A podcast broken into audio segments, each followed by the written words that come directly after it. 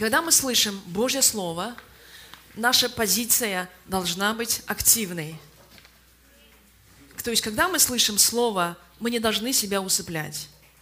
И если приходит враг, чтобы нам, нас усыпить, отгоняйте врага, ну, гоните его в шею. Гоните его. Скажи, во имя Иисуса Христа я пришел на это место для того, чтобы вкушать Божье Слово. И ничто мне не помешает. Аминь, драгоценные. Я вас благословляю. А, слава Богу за каждого из вас. Спасибо, то, что мы как одна церковь Божья сегодня здесь. И мы преодолеваем любые трудности веры Господню. Уже почти год, наверное, да, как начался, началась пандемия по всей земле. Ну, еще не год, но почти. И на протяжении этого времени Корея вышла на первый уровень, на первое место – не по зараженным.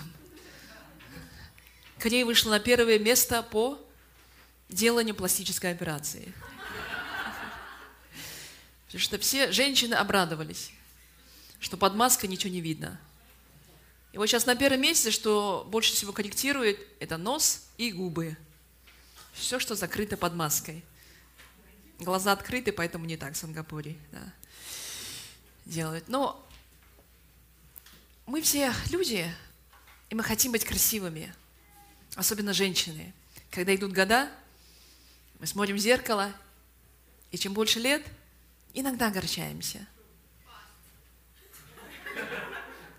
От того, что, ну, уже морщины появляются, седина появляется, ну, и мы понимаем, что наша одежда ветшает.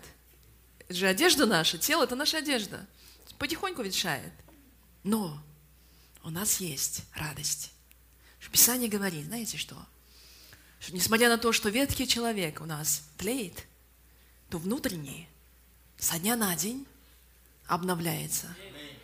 Аминь. И очень важно говорить о внутреннем человеке. И очень важно держать красоту внутреннего человека. С внешним ничего не поделаешь, но вот внутренний он может обновляться.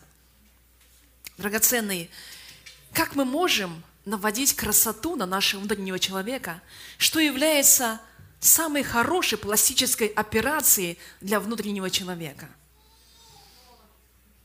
Аминь. Откуда вы знаете? А вы можете нарисовать автопортрет своего внутреннего человека? Вот внешние это не так трудно. Мы можем сесть, подругу художники, он нас нарисует красиво, ни одну морщину не нарисует. А вот нарисовать портрет внутреннего человека, потому что у каждого из нас есть два, внешний и внутренний человек. Каков внутренний человек? И как вы сможете его нарисовать? Если я дам вам сейчас карандаш и холст или бумагу и скажу в течение часа нарисуйте свой портрет внутреннего человека. Какой он будет? Что вы нарисуете тогда? Я вам скажу, как можно его нарисовать. Самый лучший способ. Возьмите карандаш и подумайте о том, о чем вы думаете на протяжении целого дня, с утра до вечера.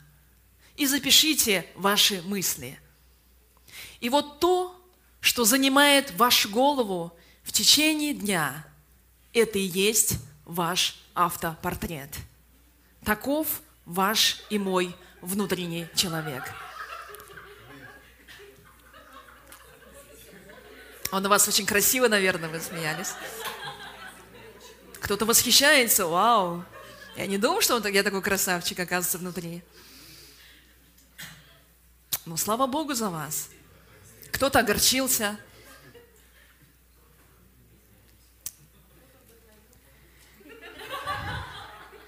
Послушайте, если человек наркоман, это потому что он целый день думает о наркотиках. Хотите, чтобы наркоман перестал бросить употреблять наркотики или колоться, или курить там? Просто нужно перестать думать о наркотиках. И тогда больше наркоты не захочется. Если мы смотрим на алкоголика, который каждый день пьет, почему он пьет? Потому что его мысли заполнены алкоголем. Он думает о спиртном, возможно, целый день. И ни о чем другом думать не может, его голова забита только водкой или соджу. Или, как они наши говорят, соджиком – очень мило, да. Если человек трус, он всего боится, он боязливый, спросите, почему? Ответ прост. Потому что он думает очень часто о страхе. Если человек смелый, почему он смелый? Потому что его мысли пропитаны храбростью. Он думает не о страхе, он думает о победе. Поэтому он смелый. Так ведь?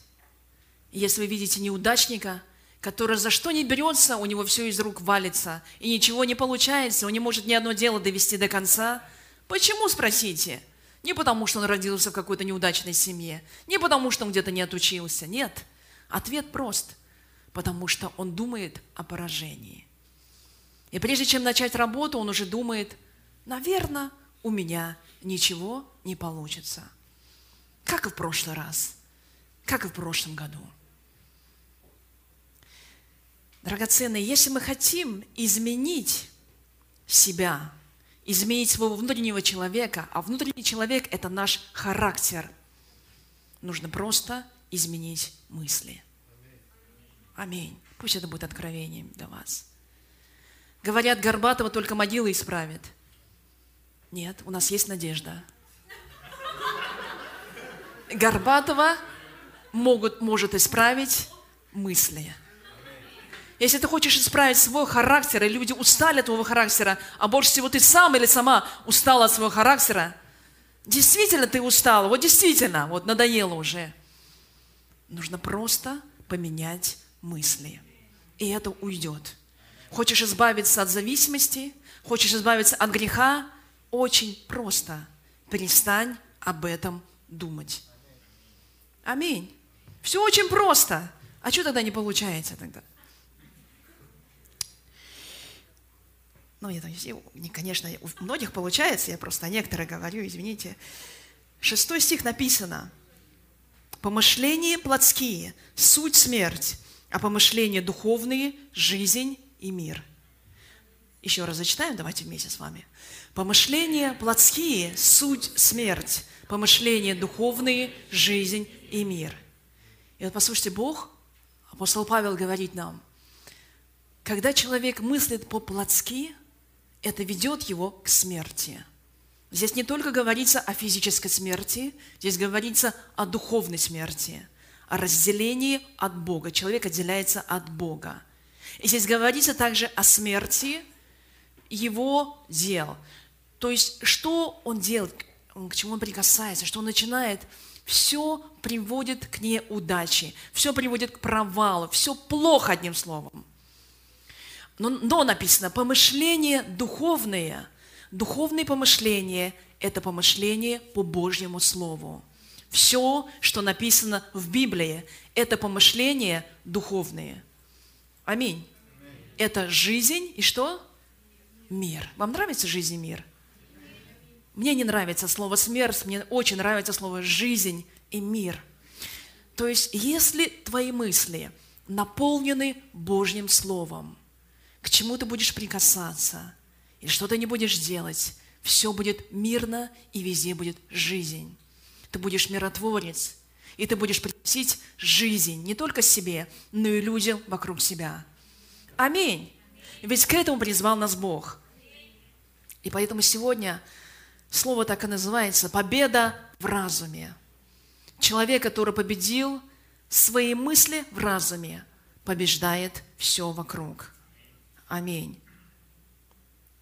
Поэтому для того, чтобы поменять себя, не нужно себя ругать, нужно просто поменять мысли. Многие из нас говорят, что у нас есть ум Христов, и Писание говорит, что мы должны иметь ум Иисуса Христа – Да, да, да, мы имеем ум Христов, но очень часто многие люди не используют ум Христова.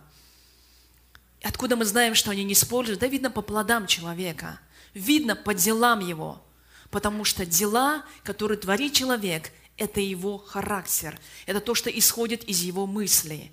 Ни одно дело, которое совершает человек, не происходит спонтанно. Все начинается с мысли. И для того, чтобы нам начать жить как Иисус Христос, мы на прошлой неделе об этом говорили, живи как Иисус, делай дела как Иисус, проповедай как Иисус, учи как Иисус, исцеляй как Иисус, совершай чудеса как Иисус. Нужно иметь мысли Иисуса Христа. И когда у тебя чем больше мыслей Иисуса Христа, тем легче и непроизвольнее ты живешь, как Иисус Христос. Аминь. Седьмой стих написано, «Потому что плотские помышления – суть вражда против Бога, ибо закону Божью не покоряются, да и не могут». И вот здесь дальше, здесь идет усиление плотских мыслей, о чем здесь говорится, потому что плотские мысли – это не только смерть, но это вражда против Бога. То есть, когда человек мыслит по-плотски – а не по-духовному.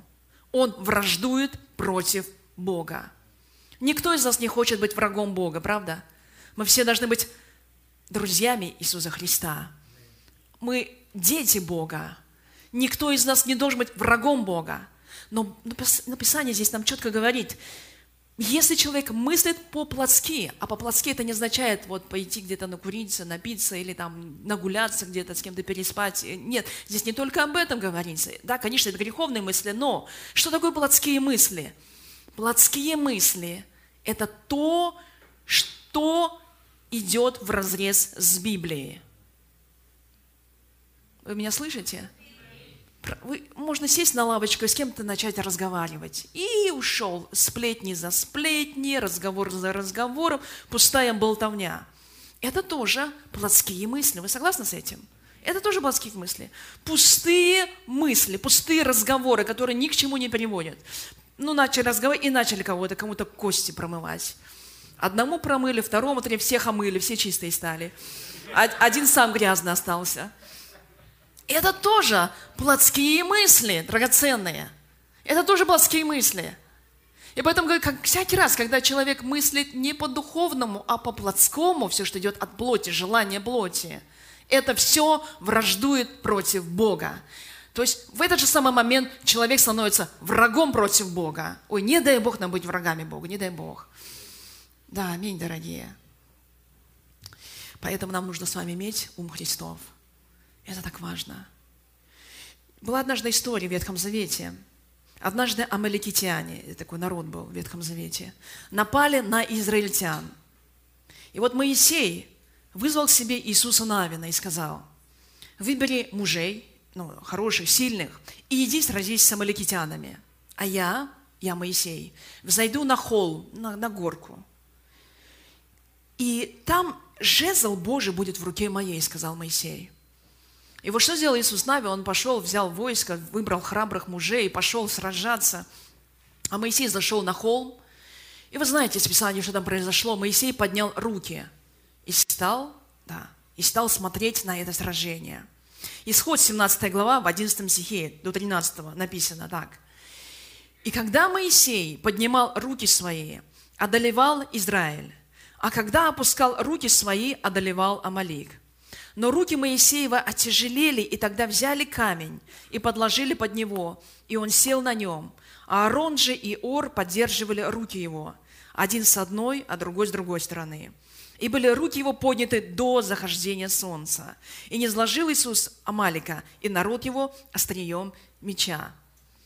И вот вы, возможно, многие из вас часто читали эти стихи. И мы с вами, глядя на них, точно можем знать, почему израильтяне победили. В чем была причина победы израильтян над амаликитянами? В чем была причина? В том, то, что Моисей стоял на холме, и там даже не написано, что он молился. Он просто держал руки вверх. И когда руки его тяжелели, были, ну, уставал держать, ну, у него были помощники, там, Ор, они поддерживали с одной с другой, а Аарон с другой стороны, чтобы руки его не опускались. Писание говорит, что он там усердно молился, аллилуйя, аллилуйя, аллилуйя. Возможно, молился, мы не знаем, но Моисей держал руки наверху. А вы знаете, когда люди поднимают руки наверх? Когда? Ой, не говорите, что когда сдаются. Мы сейчас не об этом говорим. Мы о победе говорим. Почему вы думаете, когда сдаются? Я думаю, что когда побеждают, когда мы стоим здесь на прославлении и тянем руки вверх, почему мы тянем руки вверх? Потому что победа за Богом. Аминь. Иисус уже победил. Аминь. И мы как победители тянем руки вверх. Ну, когда в эстафету уже мы раньше там играли или бегали, две команды. И когда одна команда побеждает, в тот же самый момент все начинают поднимать руки, говорят, ура! Никто не говорит, ура! Никто так не кричит. Машинально, автоматически все поднимают руки, ура! Победа! Руки мы поднимаем, когда мы побеждаем. Аминь. И вот смотрите, что было в сердце у Моисея, когда он держал руки наверху. Он был наполнен победою тогда. Он знал, что если сердце наполнено, мысли наполнены победой, а руки это подтверждают, что он наполнен победой. И Бог говорил, держи руки вверх, держи, не опускай. Ты победный человек. И пока он, он держал руки наверх, и его сердце было наполнено победой, они побеждали. Но когда руки опускались, и когда руки опускать, это сердце мое, зачастую многих приходит в уныние, в упадок, и многие говорят, поднимай руки, вот тяжело поднимать руки, потому что сердце мое не ликует, не радуется. Так вот Бог говорит, когда ты поднимаешь руки, сердце твое горит победой, ты победишь обязательно. Победа за тобой. Всякая победа начинается с духовных истин. Любая победа в этой жизни начинается с победы в сердце а точнее с победой в мыслях. Когда ты в мыслях победитель, ты всегда победишь. Почему так мало? Аминь. Когда ты в мыслях победитель, ты всегда победишь. Братья, вы когда завоевывали сестру, ну кто-то уже завоевал, вы о чем думали? И я знаю, тот брат, который думал о победе, она действительно достанется мне, это моя добыча. Потому что братья, некоторые смыслы такие, как, как хищники иногда бывают, да. Это мое, она достанется мне. Вот такие братья добились. А те братья, которые, ну, наверное, не знаю, возможно, ну, посмотрим. Не знаю, как в вашей семье, но мой муж добился мне, мне именно так. Он просто меня добил. В хорошем смысле. Он так добивался, добивался, добивался, что я просто уже сдалась от такого напора. Я подумала, если бы он так не добивался, вот точно меня не добился, потому что мне тяжело было добиться, но вот там был такой напор мощный. Имеющий уши да слышит. Да. Когда, когда вы слышите, фильтруйте информацию одновременно, да. Да, это я не говорю прям буквально прям сейчас всем, да. Аминь, аминь, да. Но самое важное, мы должны ходить в победе. Ой, послушайте, когда мы читаем Ветхий Завет, там так много таких историй. Ведь вы читали про, про Гедеона, да? когда он собрал свое войско. И когда он сказал, муж сильный, давай иди, силы свои победишь. Нам нравятся эти стихи. Муж сильный, иди, силы вот этой вот победишь свои. И Гедеон пошел, он молодец. Он переборол свой страх. И вот когда он собрал войско, дал клич, и войско собралось, собралась целая толпа людей. Сколько там человек было, вы помните? Было много очень. Более 30 тысяч человек собралось на клич Гедеона. И вот Бог что говорит? Он говорит удивительные вещи. Итак, судит 7.3. «Провозгласи вслух народа и скажи, кто боязлив и робок, тот пусть возвратится и пойдет назад с горы Галаада. И возвратилось народа 22 тысячи, а 10 тысяч осталось. И вот смотрите, Бог начинает делать отбор, естественный отбор идет. Он говорит, кто боязлив и робок, возвращайся домой. Даже не думай идти на войну. И 22 тысячи сразу сказали, аллилуйя! Можно не идти. Сам Бог сказал не идти. Они сказали, да, я робкий, я не смелый. И пошли домой. И осталось 10 тысяч. 10 тысяч осталось, и они говорят, не, мы сильные, мы пойдем, мы победим, с нами Бог. И вот когда ну, Бог посмотрел на эту толпу, 10 тысяч, он сказал, Гедеон, слишком, что? Много. И этих людей слишком много. Я не хочу, чтобы такая толпа шла, потому что потом вы сгордитесь, скажете, свои силы вы победили. Это много, давай меньше. И Бог начинает делать еще отбор. Вы помните? Там был отбор, они стали пить воду, как там псы локали. Кто-то набирал в пригоршник, кто-то прям головой в, эту, в, в, эту, в этот пруд, в эту воду, в эту реку опускался. И пили эту воду. И вот Бог избрал 300 мужей. И с этими 300 человеками, вот людьми, Гедеон, что? Победил.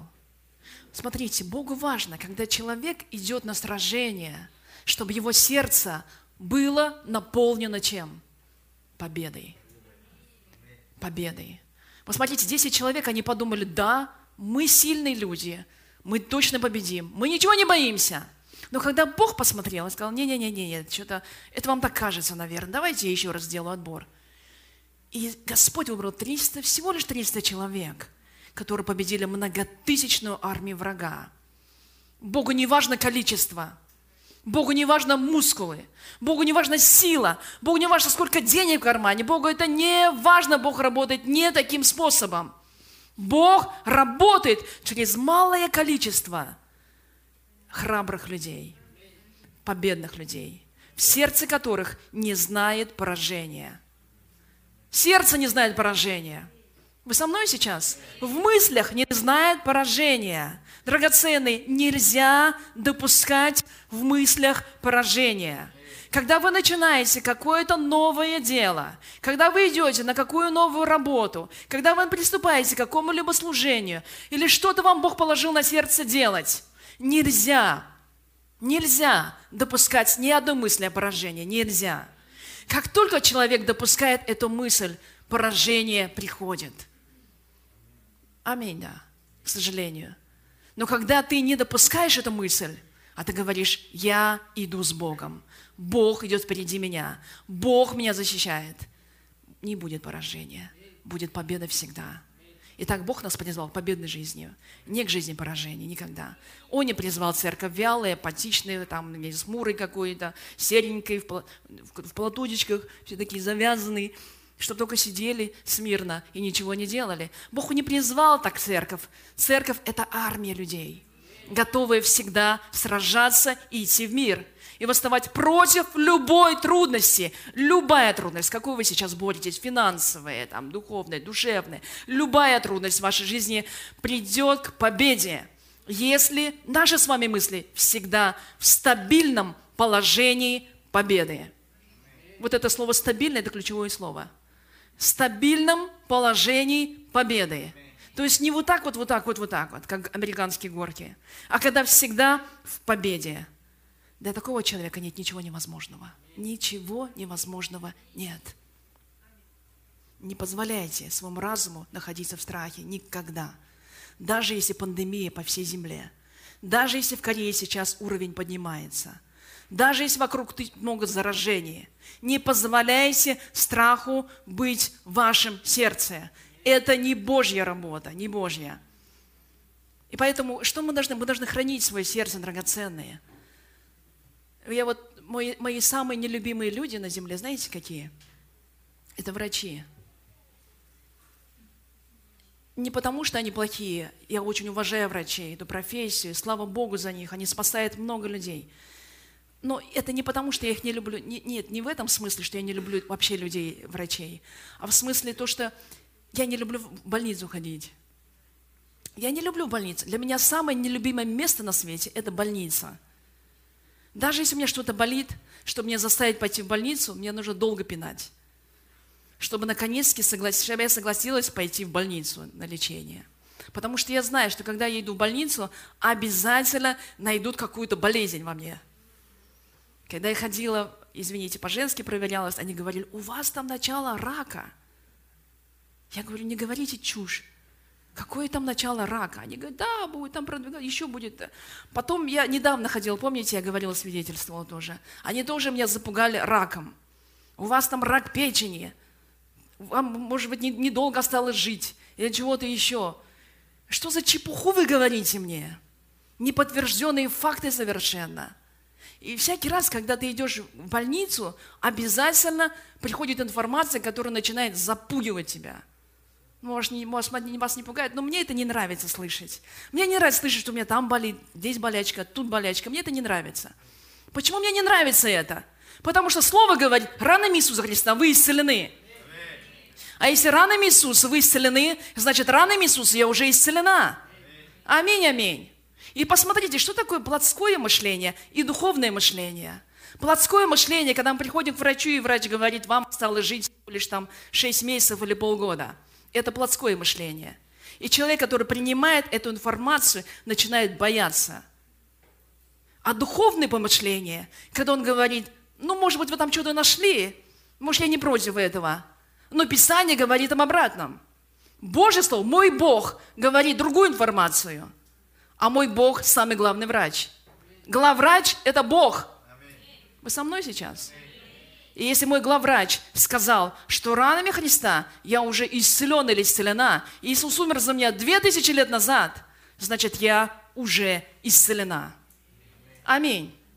И поэтому, когда приходит информация по коронавирусу или чего-то еще, не принимайте информацию. Нет, она есть, она, конечно, она существует, она здесь, да. Мы принимаем все меры предосторожности, но пусть страха никогда не будет, потому что мы Божьи дети. И вообще всякий вирус, который пытается проникнуть в Божьего человека, он должен отскакивать по идее. И это истина. Он должен бояться Божьих людей. Вы со мной сейчас? Я, я хочу, чтобы вы меня поняли. Это Божья истина, это не я придумала. Это Писание об этом говорит.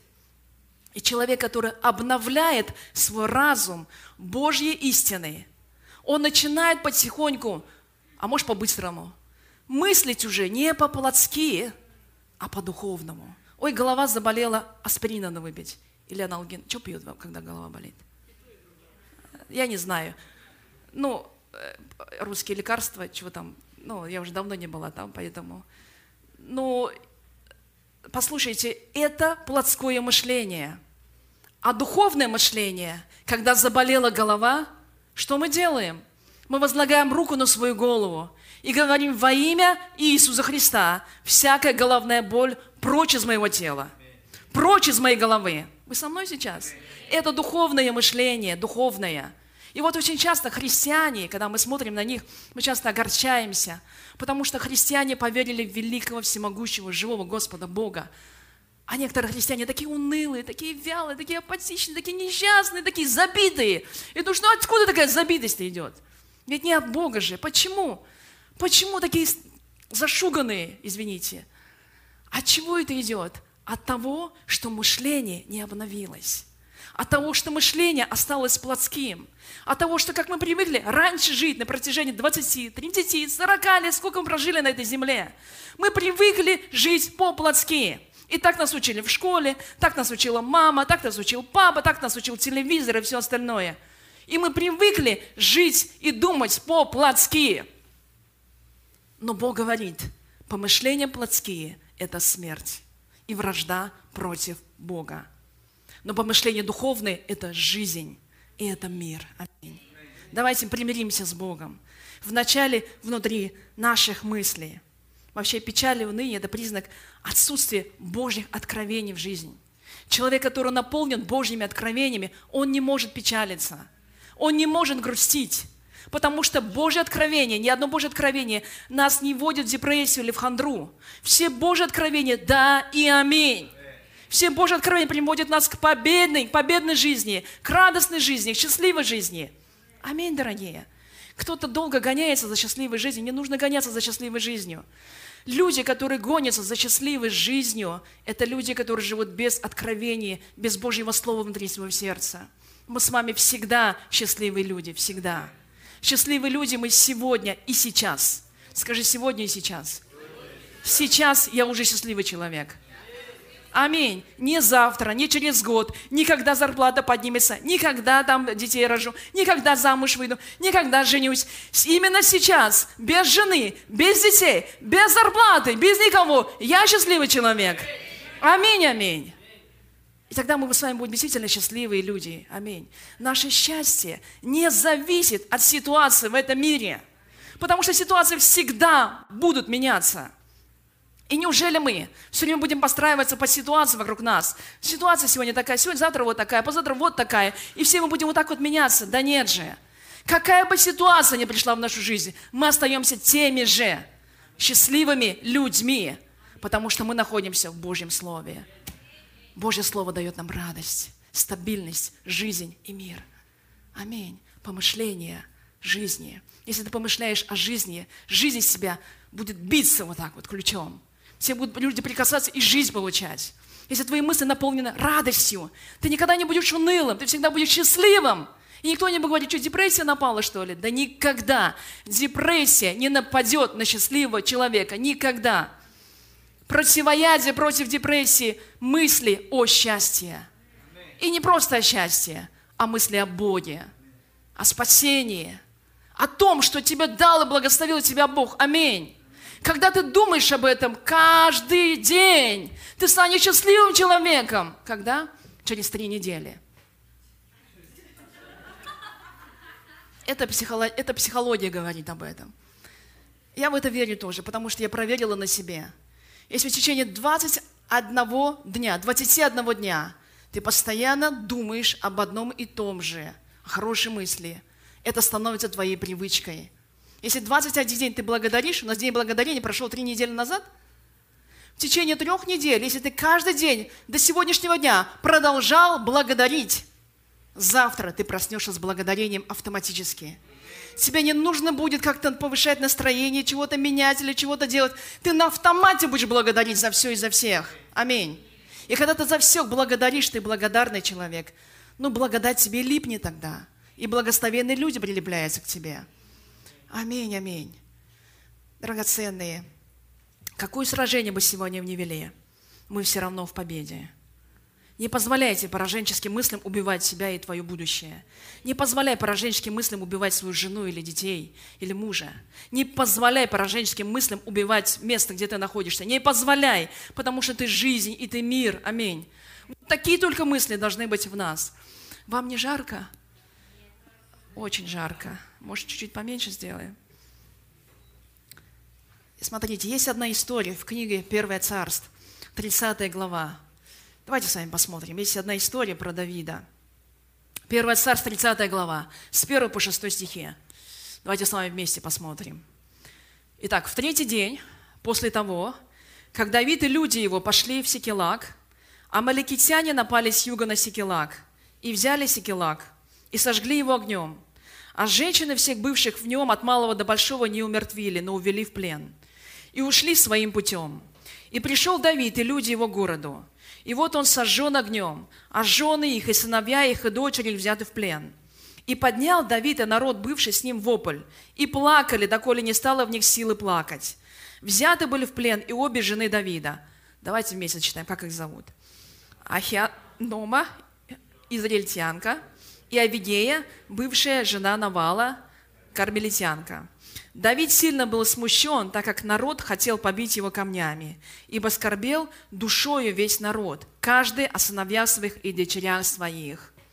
И вот когда Давид возвращается с победой, с криком «Аллилуйя», с радостью после сражения – предвкушении, что сейчас они придут домой, а там ждет жена, а там дети, жена будет ублажать, жена будет накрывать на стол, и они так давно не ели пирожки, они так давно не ели кукси. Ну, евреи, не знаю, ну ладно, мы тоже евреи. Они так давно не ели вот этого домашнего. И наконец они смогут обнять своих детей. И они приходят в свое селение, в Секелак. И вдруг видят, что уже издали пепел, смрад, запах и крики. Они подходят ближе и видят, что, оказывается, весь город, оказывается, сожжен огнем. И никого не осталось, и все были взяты в плен. И вот эти сильные мужчины, которые пришли с победой, сильные мужчины, это не были слабаки, это были сильные мужчины, которые готовы были всегда умереть за Давида. Они поднимают вопль, плач, крик, они поднимают камни и хотят побить Давида. И мы как-то говорили уже да, об этом, но послушайте, это такая мощная история. Давида хотят побить камнями. Кто? Его самые верные люди. Кто? Люди, на которых Давид мог, ну вот, просто голову свою додать. Вот, это, я в них верю. Это люди, которые с самого начала были со мной. Они никогда меня не предавали. Никогда. Самые верные люди, вот они здесь. И вдруг самые верные люди восстают против Давида и говорят, мы тебя побьем, потому что за тебя мы потеряли все. И в этот момент Давид, удивительно, Давид, он не стал плакать. Он не пошел, не повесился, как Иуда Искариот. И он не удавился, как многие люди здесь в Южной Корее, когда, помните, паром потонул несколько лет назад с, с детьми, со школьниками плыл паром на, на остров Чеджудо. И когда он потонул после этого инцидента, я помню, там кто-то преподаватель или учитель, он пошел, повесился вообще. Он не смог выдержать вот этого такого душевного напряжения от того, что дети погибли, они не могли ничего сделать в этот момент. И вот это чувство грызения совести просто так давило. Значит, очень многие люди не выдерживают. Я не знаю, что бы я сделала. Я, я думаю, я бы, я не знаю, что, я, у меня, наверное, просто был разрыв сердца. Потому что на месте Давида я потеряла семью, и эти люди за меня потеряли семью. Ну, не за меня, конечно, но я лидер. Я лидер, я пастор. И если люди по моей команде за меня что-то теряют, а потом они страдают, я как лидер не могу на это смотреть просто хладнокровно. И вот Давид, он глядя на все это, он мог бы просто сказать, Бог, забери мою душу, мне, я не могу так больше жить, я не могу видеть эти страдания людей, и я сам не могу страдать от этого ужаса. Мы потеряли все, детей, жену. Но Давид в этот момент, в седьмом стихе, 30 главе написано, 1 Царь 37, но Давид укрепился надеждою на Господа Бога своего. Это очень важный стих. Написано, но Давид укрепился надеждою на Господа Бога своего. Вот начало этого стиха. Вы слышите меня? Давид укрепился надеждой на кого? На Господа Бога. В этот трудный момент Давид, он нашел в себе силы, чтобы пойти к Богу, поговорить с Богом, укрепиться и, и услышать от Бога, Давид, все будет хорошо. Это огромное мужество, это огромная сила, что в момент предательства, в момент, когда руки опустились, в момент, когда хочется умереть, просто стереться с лица земли, исчезнуть хочется, вдруг Давид находит в себе силы укрепиться надежду. Его дух укрепился, и он понял, все будет замечательно. Да, Сегодня многие церкви закрываются из-за коронавируса. Они не выдерживают вот этого натиска экономики. Они не выдерживают натиска людей. Там люди, прихожане, там недовольствуют чего-то там, это не то. Многие не выдерживают каких-то простых вещей. Но послушайте, что выдержал Давид, это не дай Бог кому-то вообще да перенести. И вот смотрите, Бог сказал Давиду, Давид вопросил Господа, говоря, преследовать ли мне это полчище и догоню ли их? В восьмом стихе он говорит – и сказано ему, преследуй, догонишь и отнимешь. Аминь. Давид поверил, поверил и пошел. Он сказал, все по коням пошли отвоевывать наших детей и наших жен. Ни один волос из головы не упадет, потому что Бог сейчас их хранит. Аминь, дорогие. Когда с нами случается трудность или беда, никогда не уповай на человека. Уповай на Бога. Люди могут предавать. Не потому что специально, а потому что люди слабые. Люди могут не понять. Не опирайся на, даже на детей своих, когда будешь в старости. Потому что дети могут поменяться. Жены, не опирайтесь на мужей своих. Вот муж меня не кормит, не кормит, не кормит. Потому что муж может и не кормить. Всякое бывает в жизни. Может кормить, а может не кормить. И вот наступает момент, когда муж перестает кормить. И в этот момент нужно сохранять свои мысли в стабильности. Бог мой обеспечитель. Муж меня сейчас не кормит, но Бог меня всегда прокормит. Аминь. И тогда посмотришь на мужа и скажешь, ну ничего, дорогой, все бывает в жизни. Я жду, я в процессе ожидания. Все бывает в жизни. Но послушайте, если в этот момент, когда муж не кормит, ты поворачиваешься и говоришь, ну ты вообще как ты, как ну слов, да просто слов. Как ты вообще можешь с нами так поступать? И если мысли будут одна за другой цеплять, цеплять, цеплять, это станет снежным комом, который задавит в итоге саму себя. Так ведь? Не надо собирать снежные кома. Давайте все эти клубочки просто распутаем, распутаем. У нас не должно быть никакого комочка в сердце. Аминь. Все бывает. И то же самое к мужьям. Не обижайся на жену свою никогда. Муж, твоя опора – это Бог прежде всего. Аминь, аминь. Это, это Бог. Не, не надо опираться ни на кого нужно опираться прежде всего на Бога. И пусть наше сердце укрепляется всегда в Боге. Он утешит, Он поможет. И я, могу, я скажу вам точно, как только ваше сердце укрепится в Боге, на следующий день муж скажет, все, да, я побежал на работу. Это будет, попробуйте, обязательно так будет. Муж, если ты перестанешь обижаться на жену и скажешь, ну вот из-за тебя, ты скажешь, нет, это я, все хорошо с тобой – жена изменится. Все изменится. Мы все ходим под Богом. Бог сразу же начинает работать с людьми, на которых обиды или проблемы какие-то, или что-то еще. Все дело в нашем мышлении. Мы можем связывать и можем развязывать. Давайте всегда будем развязывать, аминь. Только дьявола связывать. А проблемы развязывать, развязывать, аминь. Слава Богу. Я восхищаюсь Иисусом, который находился в пустыне 40 дней и 40 ночей. И, и все эти дни, пока он там находился, он был, он был один. Не было ни одного человека рядом с ним. Один на один, 40 дней и 40 ночей, еще и голодный к тому же. Представьте себе – в самых некомфортных условиях. И это Дух Святой повел уже его в пустыне, да, поститься. И когда Иисус, вот, послушайте, Он прошел весь эту, всю эту пустыню, 40 дней, о чем Он думал? Как вы думаете? Вот поместите нас в пустыню на один ночь и один день. О чем мы начинаем думать?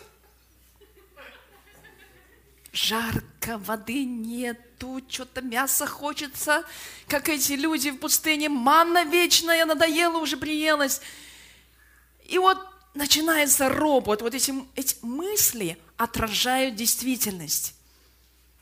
Послушайте, мы не отражение действительности, мы отражение Бога. Аминь. Пусть дьявол отражает действительность, но мы отражаем Бога. Аминь. И тот человек, который начинает в ситуации отражать действительность, это действительно всего и пожрет в итоге. Как и пожрало этих людей, которые в пустыне так и погибли, их там много было, несколько миллионов. Они там все остались, но Иисус 40 дней и 40 ночей, Он думал не о том, что жарко, не о том, что холодно, не что кушать хочется или чего-то еще. Может быть, куда о девушках думал? Нет. О девушках он не думал. Он думал о Божьем Слове. Он не думал о девушках, это точно. Он не думал о славе, он не думал о деньгах, он не думал о еде. Не дум... Откуда мы знаем, что он об этом не думал? Потому что в самом конце, когда Иисус Христос взалкал, к нему приступил сатана, дьявол, и он начал его искушать. Если ты Сын Божий, если ты Сын Божий, если ты Сын Божий, бросься вниз, сделай из камня хлеб. Да, взойди на, эту, на крыло храма. И вот сатана искушает его властью, деньгами искушает, и искушает его хлебом. Но Иисус Христос, ни на одно искушение не поддался ни на йоту, ни на кап, ну, капельку, он даже не поддался на это. Он даже, он даже на долю секунды не задумался, о, что действительно, может, чуть давно не ел, может, хлеб сделать сейчас. Он даже не подумал об этом. Моментально он стал отвечать Божьим Словом. Написано, написано, написано. Аминь. Господу Богу поклоняйся, Ему одному служи. Не хлебом единым жив человек, но всяким словом, исходящим из уст Божьих. Аминь. Послушайте, Иисус был пропитан Божьим Словом. Что Он делал 40 дней и 40 ночей в пустыне? Что Он делал? Почему Дух повел его в пустыню на 40 дней? Почему? Потому что в пустыне, в этой тишине, очень сложно сосредоточиться, знаете. И очень сложно начать думать о Боге. Очень сложно. Очень легко думать о Боге во время прославления. Очень легко думать о Боге во время, вот когда мы на служении сидим. Очень легко об этом думать. Но в пустыне о Боге думать не хочется. На Арбайт, когда выходишь, там не о, Боге думать что-то не очень там думаете иногда. Какая проблема наступает, денег нет, что-то не о Боге не перестается думать. Но в эту в пустыне Иисус учился, тренировался быть сконцентрированным только на Боге и Божьем Слове. Аминь. Аминь. Поэтому Иисус победил. Поэтому для Иисуса нет ничего невозможного. И поэтому Иисус Христос нам говорит, для вас тоже не будет ничего невозможного. Когда мы поступаем, живем как Иисус, когда мы наполнены мыслями об Иисусе Христе, о Божьем Слове, о победе, для нас нет ничего невозможного. Сатана никогда не сможет нас искусить. Кто такой сатана вообще? Не надо о нем вообще даже думать, размышлять о нем. Мы знаем, что он есть. Ну, когда человек слишком долго размышляет, у него такая сила, у него такая сила. Да не надо это возвышать силу сатаны. Мало ли какого-нибудь, ну есть у него сила, ну и что? У тебя сила намного больше. Когда мы сражаемся против сатаны, мы не сражаемся вот так вот, кто кого. Нет, мы уже победители. Мы пришли уже с победой. С победой пришли. Иисус сражался с сатаной не так, кто кого победит, а как победитель. Кто ты такой вообще? Одним словом я тебя изгоняю. И сатана отошел от, Иисуса Христа. Вы победители драгоценные. Ваше сердце должно быть наполнено только победой и только победой. Ни граммом поражения. Скажи, ни грамм поражения. Если ты работаешь и думаешь, что у тебя что-то не получается, ты уже проиграл. Можешь на работу не выходить. Ничего не получится. Потому что Бог это сказал войску Гедеону. Можете на войну даже не ходить. Все равно ничего не получится. На войну подают те, которые стабильно думают о победе. Аминь. Благословляю вас. Драгоценная, победная церковь Иисуса Христа. Аминь. Победа в ваших семьях. Вы победители как мужья, победители как жены, победители как дети, победители как служители Божьи, победители как начальники, как лидеры. Везде только победа и победа. Аминь. Вообще, люди, которые общаются вот с сатаной, вот, вот получится, не получится, у меня такая или всякая. Я говорю, они не знают, кто они в Иисусе Христе. Мы должны знать, кто мы в Иисусе Христе. Вот Римляна, 8 глава, почитайте дальше. У нас сегодня нет времени всю эту главу пройти, но почитайте дальше. Написано, что мы сыны Божьи, сыны. Мы ведь сыны Божьи. И когда знаешь, что ты сын Божий, сын Божий, тебе ничего не страшно сыны Божьи всегда в победе. Не надо жаловаться ни на что.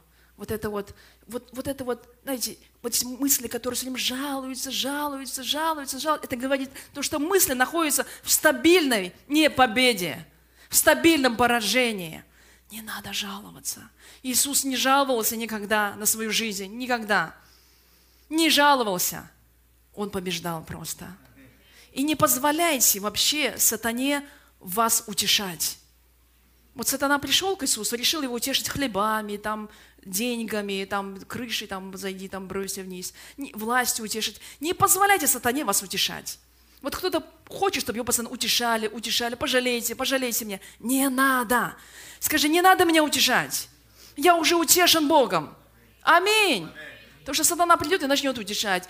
Не ходи в воскресенье, ты же так устал, надо отдохнуть дома. Не ходи, у тебя денег нет, надо поработать много. Не читай Библию, зачем тебе это надо? Тебе поспать надо. И сатана, ой, как нас утешает, ой, как нас любит.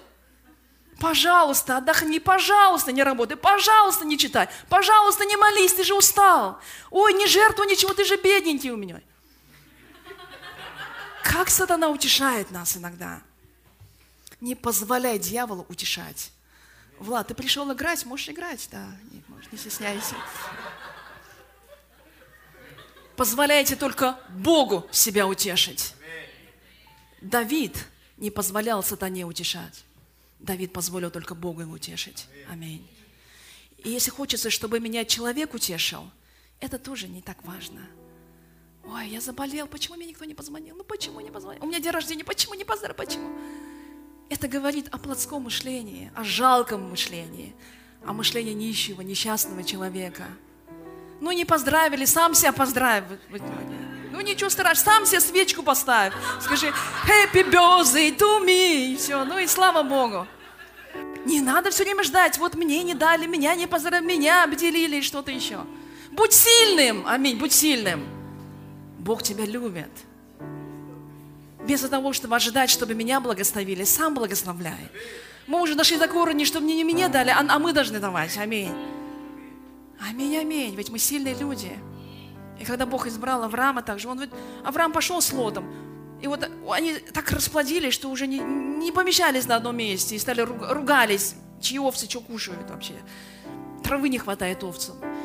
Но Авраам говорит, хочешь иди туда, хочешь иди сюда, если ты туда, я сюда, если ты туда, я направо, налево пойду. Выбирай первый. И вот Лот выбрал самую красивую землю. Помните, да? Содом и Гамору выбрал. Молодец. Хороший выбор у него. И пошел жить в Содом и Гаморе. Ну, потому что земля была плодородная, все хорошо в ней было.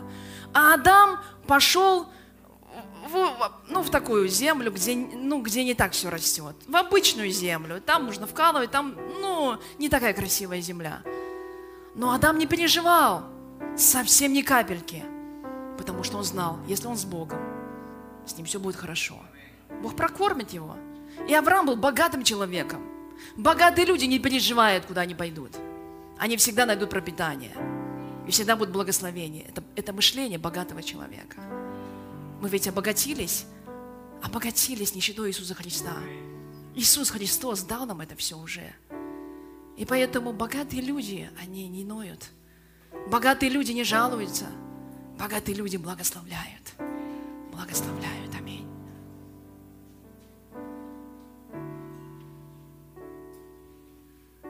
Я тоже хочу быть богатым человеком. я знаю, что я уже богатый человек. А богатый человек тот, кто делится. Вот я хочу делиться со многим. Это означает, что я богатый человек. И Бог нам и обещал, что мы всегда будем богаты на всякое доброе дело. Никогда не нужно плакать о финансах. Если ты приходишь в магазин, открываешь кошелек, и там нету денег, чтобы купить фрукты, которые тебе хочется, не переживай. Посмотри на небо и скажи, папа, яблоки хочу. За 20 тысяч вон. А мне только 10 в кармане. Что делать? Папа скажет, за 10 купи. Ну не переживай, я дам тебе завтра еще вкуснее яблоки. Не переживай. Папа даст. Никогда не проси у людей.